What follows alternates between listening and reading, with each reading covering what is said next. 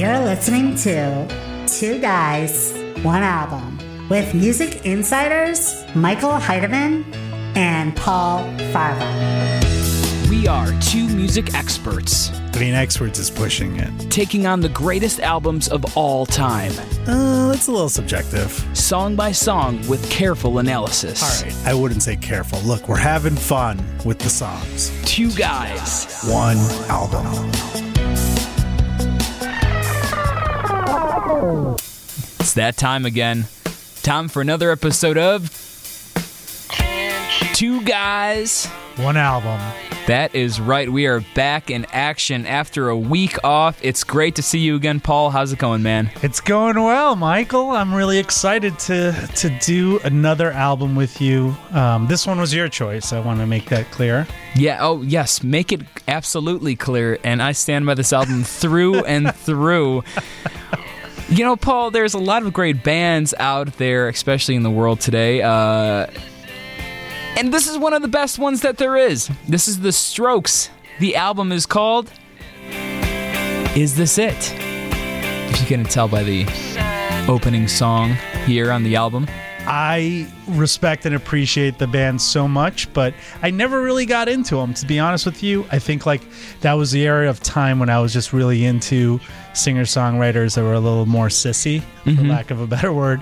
But uh, I did appreciate some of their songs later, and uh, after reading the book "Meet Me in the Bathroom," which is a lot of it, a lot of it was about them and their start. I got into them, but to be honest with you, I've never listened to this album all the way through, even though I owned a copy of the CD for some reason. Er, so You've never heard this whole album I before? have not. This is going to be my virgin ears, so I'm going to be listening for the first time, which I think will be good. Wow. Well, you know, it's funny you mentioned that because the fact that you were listening to more sissier bands when this band broke on the on the stage, they were kind of like putting a slash through what was going on in music at the time because this is an album that's fully in this canned kind of microphony, staticky vocals all the way through, and they kind of put a spin on rock and roll and turned into a lot of bands that kind of that New York hipster kind of vibe came to be. Um, They started that New York vibe. And Yeah. a lot of bands after them, they've developed or they did a lot of things that opened the door for the bands like Kings of Leon and the Killers, which are both some of my favorite bands. So mm-hmm. I do appreciate everything they've done, and I do love the hits that I do know. But the deep cuts on this album, I'm going to be listening for the first time with a lot of you people out there. I'm sure that a lot of people haven't heard these because you know thi- um, last night was the big Yep. chart topper. We'll get to that. And I'm excited to get to that. That was Yeah. a great song, and and it blew away a lot of people. And this was when MTV was at its downcline and or the decline, and I think Downcline. that whatever Klein, That's. I feel like we're on an elliptical machine. maybe Calvin Klein is on the elliptical. Oh, jeez. Dear Lord. Oh, this is off But to yeah, a bad they, start. they didn't. They didn't have the uh, the benefit of MTV. Although they did, MTV did support them a little bit, right? Yeah, this, so this was it was at kind of the peak, but nearing the end of um, TRL with Carson Daly. I remember there was a lot of uh, chart topping hits, a lot of Strokes fans happening through there, and they were from New York, so this got a lot of airplay. Uh, just a little background: the, "Is This it? Is the debut studio album by the American rock band The Strokes. It was recorded at Transporterraum in New York City with producer Gordon Raphael. Do you know Gordon? I don't know him personally. No. Oh, he seems like a nice guy. This is a good album. It was released on July 30th, 2001. Uh, it was just, it kind of broke them to be. I mean, the fact that they be, kind of became the Beatles of New York, I guess I could put it. And I, I'm speaking very loquaciously, but I'm, I mean that in, in the most uh, generic sense. No, they were the the in the aughts. They were the band that created the sound and created the the New York status band, uh, whatever you want to call it, that opened the door for a lot of these bands. Mm-hmm. And uh, this was the album that that put them on the charts. Absolutely. Do you want to get to song number two? Yeah, let's get. Well, first let's talk about "Is This It?" That's the the song that we Oh, yeah. were listening to, right? Yes. I do know that song, but it never charted. Right? It was just there. It's a we always we always talk about how to start an album, Mm-hmm. and uh, this is a pretty good song to start. But it doesn't, you know, it's no Guns and Roses or No, it doesn't Or, like uh, kick you right in the crotch or something like that. That. kick you at all. It kind of just eases you into a slow lullaby. It's like a like a it, it gives you a sense of what's to come, I believe. But I don't know what's to come because I don't know the deep cuts. It could be all Guns N' Roses covers for all you know. That's what it could be. I be. would be very happy with that. It, you know what? It's funny because that opening song, it just starts off, and you're like, "Wow, this band is already too cool for me. I can't even take." It. I mean, they it." go right into it. The song starts almost after like one or two beats. It's already vocals start right away. Mm-hmm, so, but I like the I like the spinning of the of the record track too, like spindle. top? Yes, and and just going into hearing those canned vocals and then thinking that they're going to switch and then they just go all the way through. It, it could- sets a nice bed to the rest of the album. Let's go to song number two though, which is the modern age, and I'm going to get right to it right here.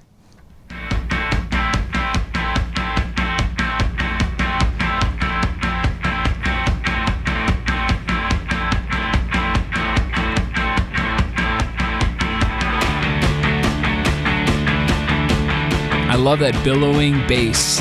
It just kind of just drives you in kind of there. reminds me of the Police. But I really like this Yeah. song. I've never heard it. I already like it.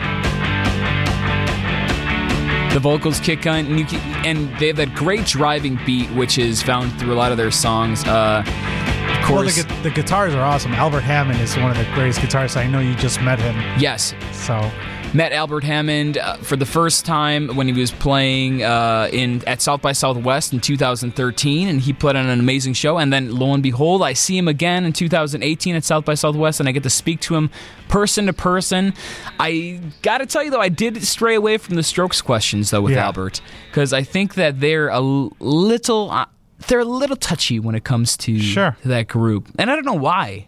It's such a great band. What I would talk I about think they're that nonstop. friends. Yeah, I think they're still cordial, right? Yeah. So we got, and speaking of that bass, bass is Nikolai Fratier.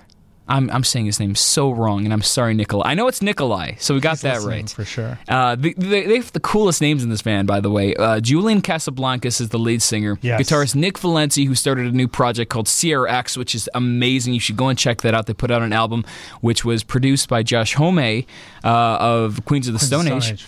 And the drummer is Fabrizio Moretti. Uh, Who dated Drew Barrymore? He You did? know that? Yeah, that's come on, man. Even I knew that. He Oh, was- man. he was. uh Yeah, if you you got to read the book. You got to read the book. Meet I- me in the bathroom. But even before I read the book, I knew that that's how he uh he and Drew Barrymore were. Are you jealous? Is that why you just threw your pen across the studio? No, I didn't. I didn't. I, I'm not. Is this? I'm not are we going back to the Adam Duritz jealousy string? Did they hang out together in the same God group? damn it! No, he uh, he's definitely no Adam Duritz in Mm-hmm. terms of uh, women successes, for lack of a better word, famous women uh, conquests. I don't know Okay. if you can say that. He didn't date all the friends, but he did date one of the Charlie's Angels. Yes, that's a win in my book. But I, you know, she's uh, she's you know whatever. We're not talking about Drew Barrymore today, but uh, I did see them in concert, and I do remember that I was looking to see because I had VIP tickets, and I wanted to see if she was backstage, and she wasn't. Oh. or maybe she was, but I didn't get to see her. Um, but also, that was one of the sh- concerts where I was the most intoxicated I've ever been in my life. so Is that why? Okay, so That that's why you also- don't know the full album too. well, I went to see. I believe they were playing with Fiona Apple at Mm-hmm. what is now the First Amphitheater. Um, it was an outdoor concert. It was, it was probably 2004 when that first started, and I used to book the bands on the side stage. Mm-hmm. So we had VIP tickets, and uh, I had just won a trial, like a big jury trial. I was a lawyer back then, full time. Nice. And I got blackout drunk to celebrate with my friend. I went to see Fiona Apple. I believe they were the other band but uh, I can't remember. But I know that was the main band I saw, and, and the Strokes were on that bill. But if you if you remember that concert, and if I'm wrong, please email us at two guys one album at gmail.com. But I'm pretty sure that was it. But uh, I do remember looking for Drew Barrymore backstage, and I did not see her. oh darn! By the way, can, uh, we got an we got an email now. Oh yeah, we have our email account is up and running. Two guys, one one album, Album. at gmail.com. Were we supposed to say that together? Is that No, no, no. Okay. I just want to make sure I didn't say something weird, like two guys, one cup, or something weird, which, which has nothing to do with. Nothing at all. Nothing at at all. Uh, we got the next song going on here. It's Soma. called Soma. So let's take a listen to that.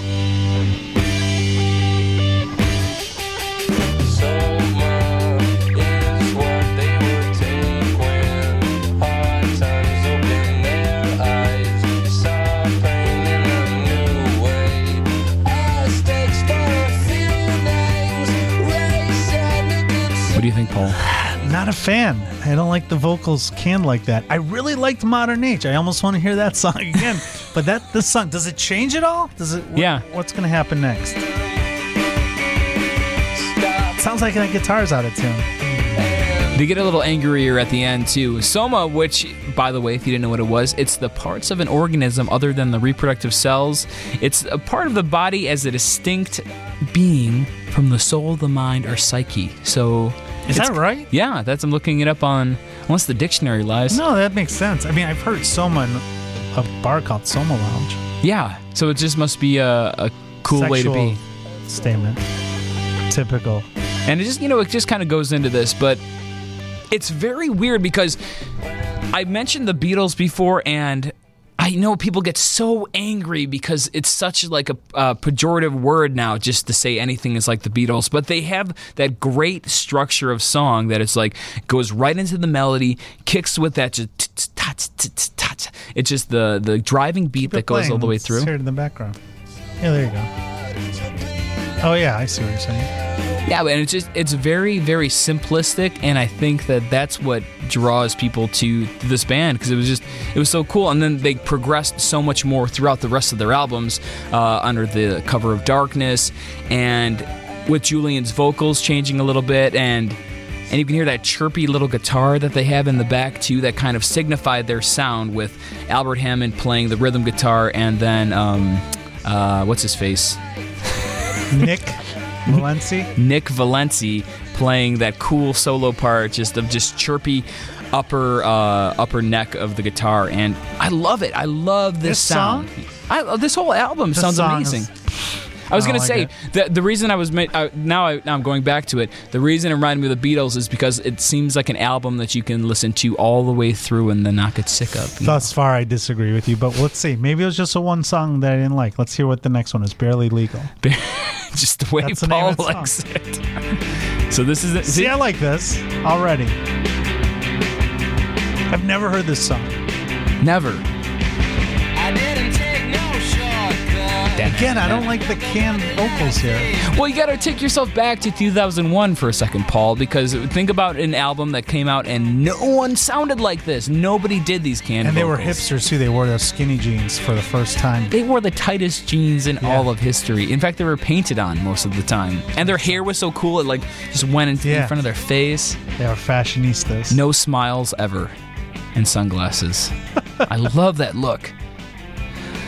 So this is barely legal. Let me see if we've got any info on the rest of the album. It's And another thing, you know, and I've talked about this before. I'm a big vocals, lyrics, and vocal sound. I like the sounds of good vo- vocals, and I like the good lyrics.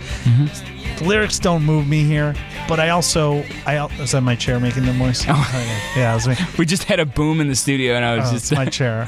um, I also don't like the can. I mean, I you know maybe the reason why I liked that uh, modern age song was because it was the only one that there wasn't really canned vocals as much. But Mm-hmm. Yeah. so far, barely legal is barely interesting to me. Paul, do you want to know what the Strokes' favorite foods are? No, what are they? Ramen noodles? I'm thinking, okay, Julian Casablancas, the uh, the lead singer of the Strokes. What do you think his favorite dish is? Uh, something vegan. Oof, close. Lasagna. Oh, it could be vegan. Lord. Um, while Nick enjoys a juicy pineapple, Oh dear. Albert prefers what? Watermelon, Actually, coconut, kiwi.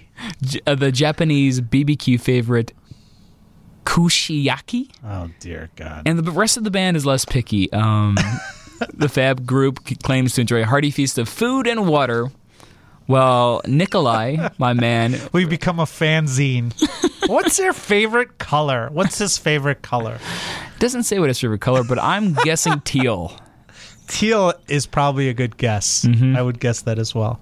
Yeah, barely legal doesn't doesn't cut it for me. I'm You know- gonna, I'm gonna say pass on that song. You're gonna do a pass. yeah. Well, uh, speaking of barely legal, Julian Casablancas is actually known to frequent many strip clubs, or at least he used to, maybe in, in his more wild days. But he doesn't really like them. His first experience was actually in 2002. Oh, so maybe after this album came out, and it disturbed him. So that once he got home, he had to beat off twice. You know his his dad is the the he started the whole modeling company. Right? Really? Yeah, Casablancas. His dad is a. It's, that's why they got so big because they would have all these hot models at their shows, and uh, Oh. and uh, you know they obviously liked the music too, but uh, he had the connections because his dad was like the modeling agency guy. You are so right, John Casablancas. Yeah, Yeah, he. Oh my gosh, so he's that's why he doesn't like Julie. strip shows because he he was surrounded by beautiful models his whole life. Wow.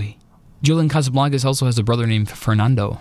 Makes sense. Wow. Okay. Well, let's just we digress enough. Uh, that's very interesting. And by the way, all these facts that I'm I'm saying are not coming from my mind. They're from the website nme.com. So if anything is not true, don't blame me. Blame that website. Yeah. Let's let's go on to the next song. Someday is next, which is I know this song. This was a hit. This was their second hit, right? Yeah, because I remember you're you're exactly right because I remember seeing this music video after last night, which was in this vein of like talk sh- late night talk show kind of Johnny Carson style. And then someday I can't remember what the music video was like. Please write us at our new email and tell me what it was all about. I guess I could. Yeah, this was a song that you know it didn't it didn't. I don't understand why this was the second release. I didn't like it as much as last night, and I was like, eh. I mean, it's not. They're not, the, the the vocals aren't as canned as the rest of them. I, I think they're a little up front, a little more than the other songs. Mm-hmm. But it's still like I don't. I don't. There's no hook in this song really to me. Oh, you have you heard the song? All the, you've heard it all the I way have through. I have. The the hook is right at that pre-chorus coming up right here.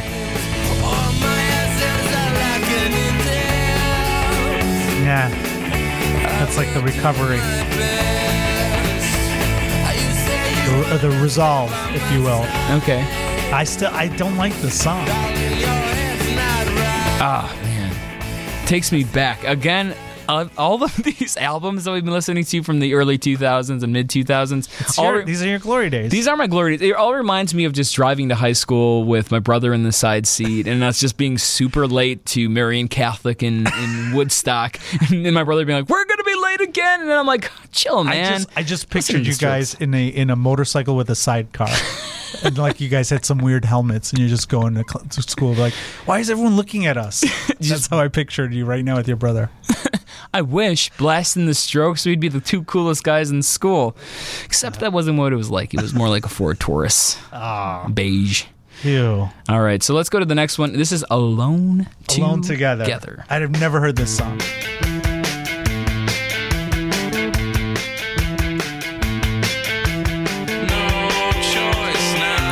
You can definitely see the consistency of these songs.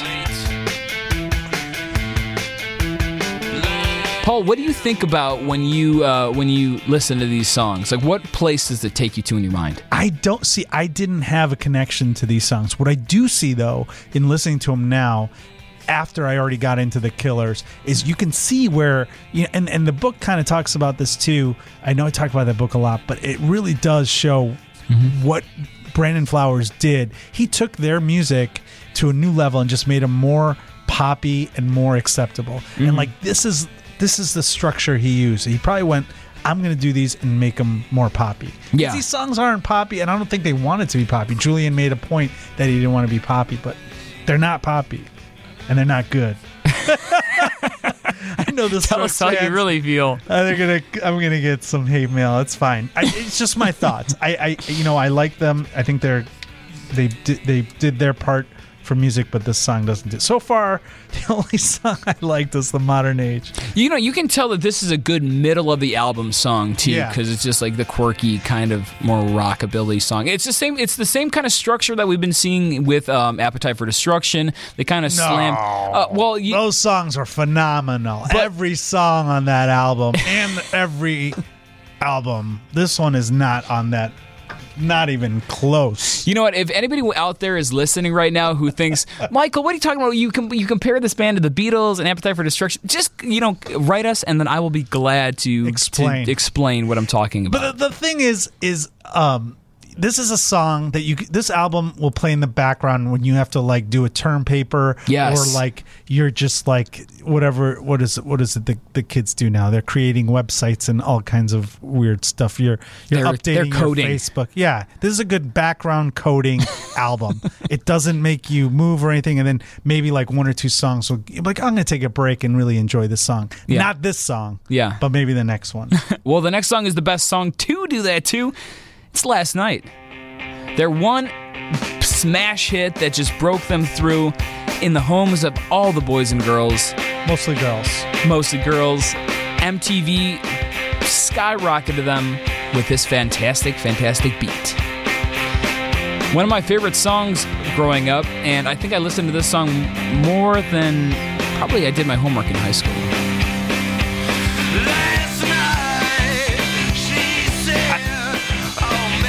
Baby, I'm gotta give them credit. I mean, it's a cool song and it's a great original sound. Mm-hmm, I, it's it's definitely not one of my favorite songs, but I do appreciate the song for what what it is. It's got hooks. It's catchy, but I, it's just not. It doesn't do anything to me. You know, at the one time, this album was considered by the uh, the article, well, the magazine, The Observer, as a world-changing moment. Its impact was immediate and dramatic on music and attire because everyone wanted to look like them, everyone wanted to sound like them, Yeah. and to be honest, that's so true. Because when I when I first heard uh, last night, I went to my I got my guitar and I wanted to learn how to play it. This was one of the first songs that I learned. It was between this and Blink 182's uh, "Dude Ranch" that I was I was trying to learn. But I remember trying to find this.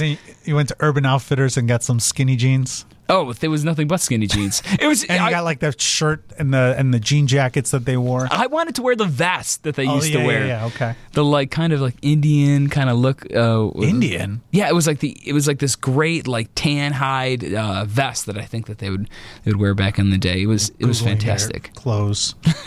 but yeah, that's a great song, and they get credit for that. That's, so, I mean, although I do still like the modern age song better, than telling me the truth. Mm-hmm. But uh, but I do I do uh, appreciate that song and what it did for music in the aughts, and uh, they should get credit for that.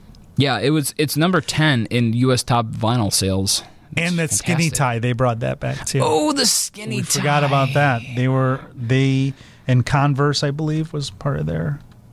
Oh image. yeah, they had they had the look. They had they had it all because they had cool names. They were cool guys. This was an awesome song, and I remember I couldn't figure out how they made that great like '60s guitar sound of that ting ting ting. The way that they used their amplifiers and everything was just.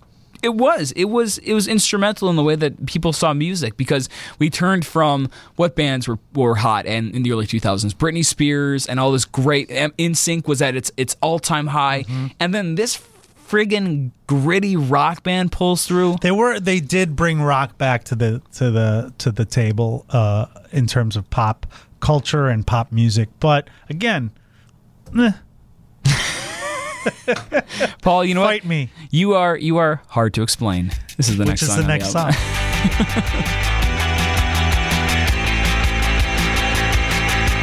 this is a cool song already. I never heard it.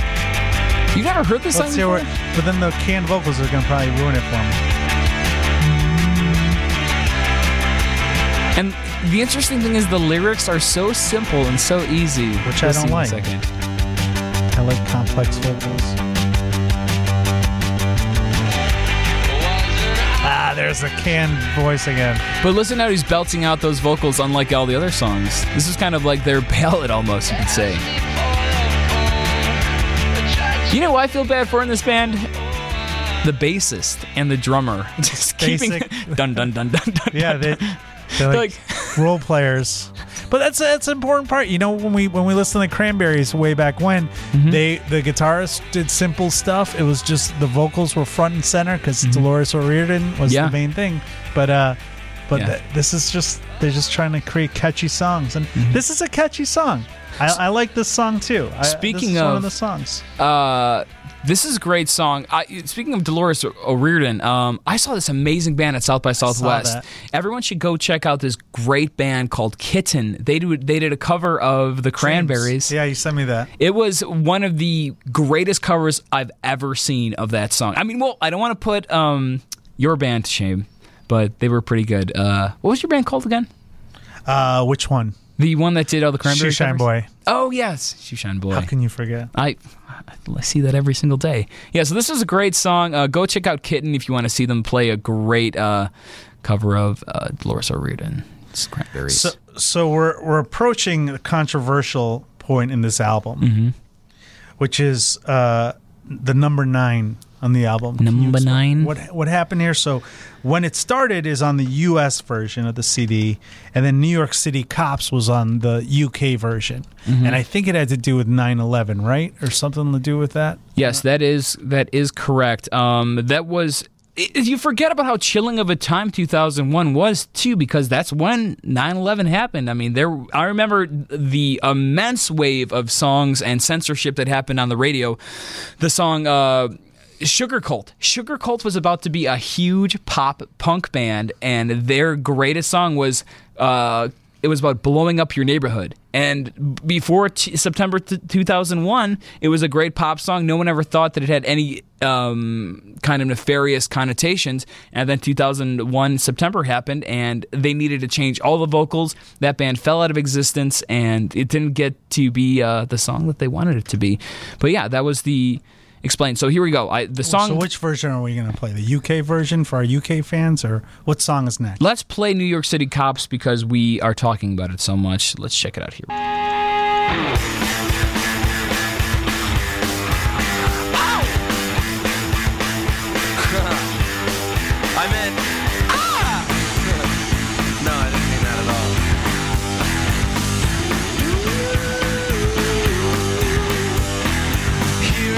All right, so this song was originally on the album, like you mentioned, but removed after September 11th because the line "New York City cops ain't too smart." And during the time when we are trying to be, when we were patriotic, and we still are patriotic, uh, it wasn't this the kind of message that the that the label wanted to to put out there. To be honest, it's it's interesting to see the memories of of hearing these albums and thinking that there was a time when record labels really took uh, took heart into what their musicians were putting out. Yeah. And now a lot of people are are putting out their own music. and Nobody really minds as much. All right, let's blow through that song real so what fast. was the what was the uh, when it started was the one that that was what was that song? I'm confused. so that was New York City Cops. That's not on the version that you buy in the U.S. no, that was not on the U.S. version. I- and when it started was when it started was, and this is when it started. okay.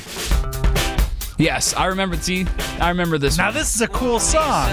But he won't delay. Said thanks, my friend. Thought it was too late. I, you know, I remember there was one time we were in high school. We were allowed to play music on the when we were working out in the gym because we had a gym class which was just weightlifting, and it was what all the seniors took to get out of gym class, and you could just show up late, and everyone got a chance to put on their own album, and every week it was the popular kids who put on rap albums. It was always rap. Ludacris this, Ludacris that. Um, not Ludacris that day, but I remember I would put on the Strokes every week, and everyone would be like, "What the hell is this?" And they'd they'd boo me, and and they would be they wouldn't be able to get their their like uh, workout on because this music was too relaxed. peak, Yes. and then the teams would all lose that week because of the Strokes, which is consistent with their anti-establishment brand. Yes. Can we just talk about the, the band name real quick too? The Strokes. When the first time you heard that band name, what, what were your thoughts?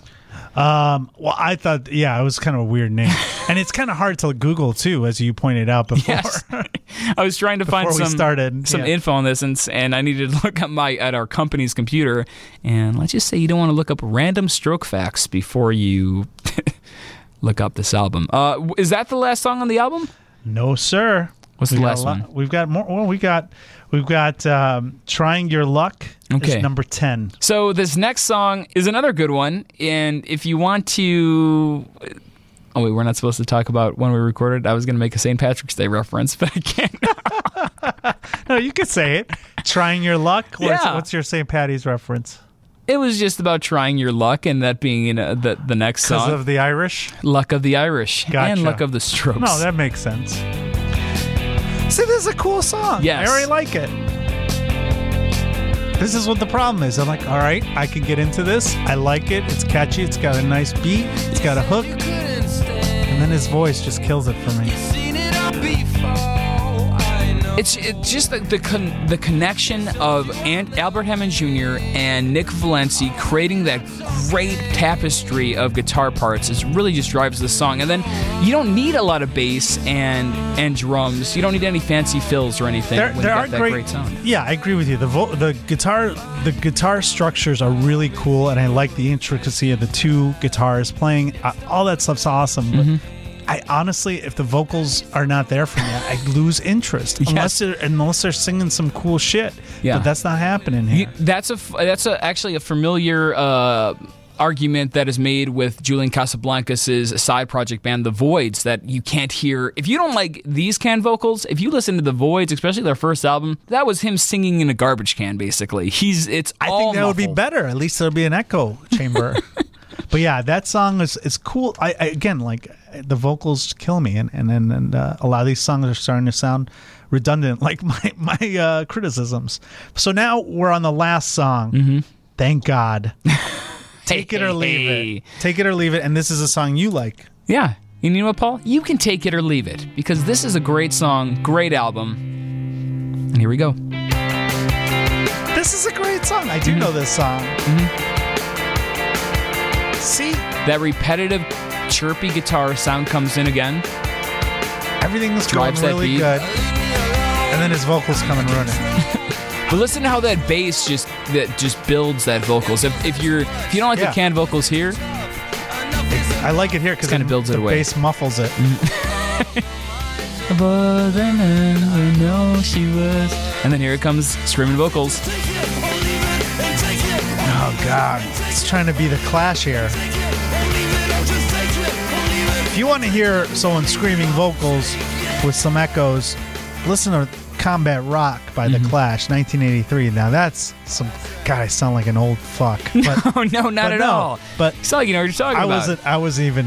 Well, no, I was born in '83, but but uh, but I, I just I can't get into this album, man. I, I'm gonna I'm gonna I'm gonna say I do appreciate the Strokes for what they did for music in that period, and this album especially. They deserve all the credit and accolades they get, um, especially for what they brought to the sound uh, of the of the era, the New York scene, and uh, being the, on the forefront, the grandfathers, if you will, of the the New York sound in the 2000s. But you know they're just kind of like it's kind of like they set the they set the they set the the pace for everything, but they just weren't as good as the Killers and Kings of Leon who came after them, in my opinion. Yeah, that's kind of like when you when you say uh, when your little brother acts like you, and you're like, "You're acting like me." He's like, "You're acting like me," and you're like, "No, you're acting like me because I came first. Yeah. You're not allowed to say that." Walter Payton had an older brother who played football too, and he played football because of his brother. But Walter Payton was clearly better.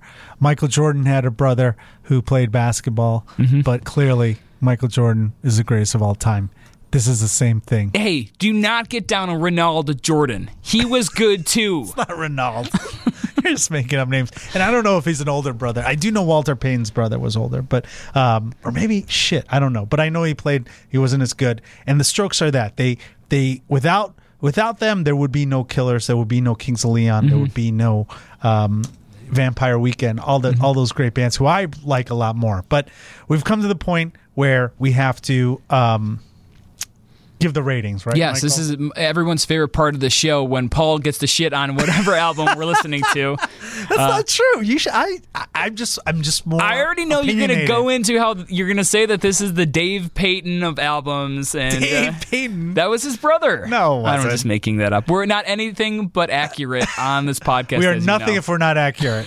That's our saying. But Yes. I'm gonna say since we, our our rating system is based on 11 on the Facebook because at 11 that's when you can't see the names of who liked your stuff. Yes. I'm gonna give this three likes, wow. three thumbs down. An emoji with sunglasses because Okay. they're cool and hip, I and, a- and the emoji with those uh, skinny jeans. Oh, this is your lowest rating yet. Lowest rating of all the albums we've You had. even gave Kanye more than I this. liked Kanye. I just didn't like certain. I didn't like. You the didn't like the bits. skits. Yeah.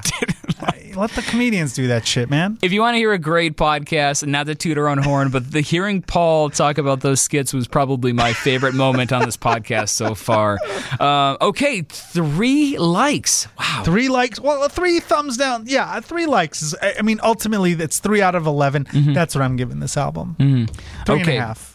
Um, we were talking about this before the podcast. They put out a lot of great albums. In fact, I found that they kind of matured in their sound, and the more that I would listen to the Strokes, I got into them more so in the later albums than this album.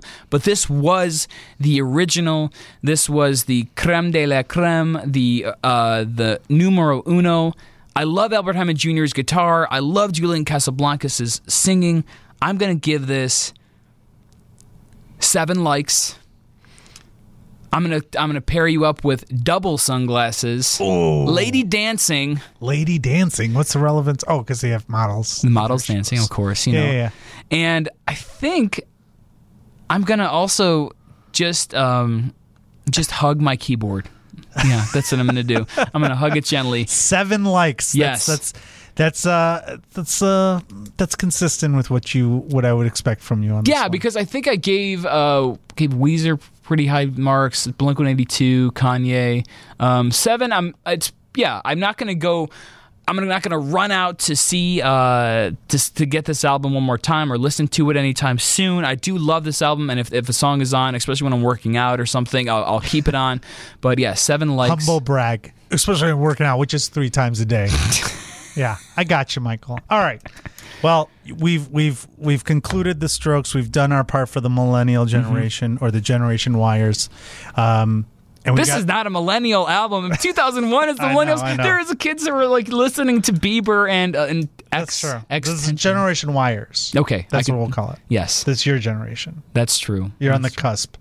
Um, okay, well, um, that's I- a wrap. You guys, yeah. please. Um, also, we we uh, we have our. If you have albums you want us to review, uh, please email us at two guys one album at gmail.com. That's the number two and the number one. Two guys one album at gmail.com. Um, that's it for this episode. Thank This was you for fun. listening. Yeah, it was fun. I like I like shitting on bands, even though I like them. I don't know why I do it, but I feel like you're too positive, so I have to I have to negate that. Yeah. Um, I was trying not to be a stroke, as they say. Hey. This was fun. Email us, check us out. Um, Paul, do you have any last words to the crowd? No, uh, to follow me on uh, on my check out my website Paul F Comedy. My name is Paul Farahvar. And this is Michael Heidemann. You can check me out at michaelheidemann.com. Good luck with spelling that. And until then, this is Two Guys. One album.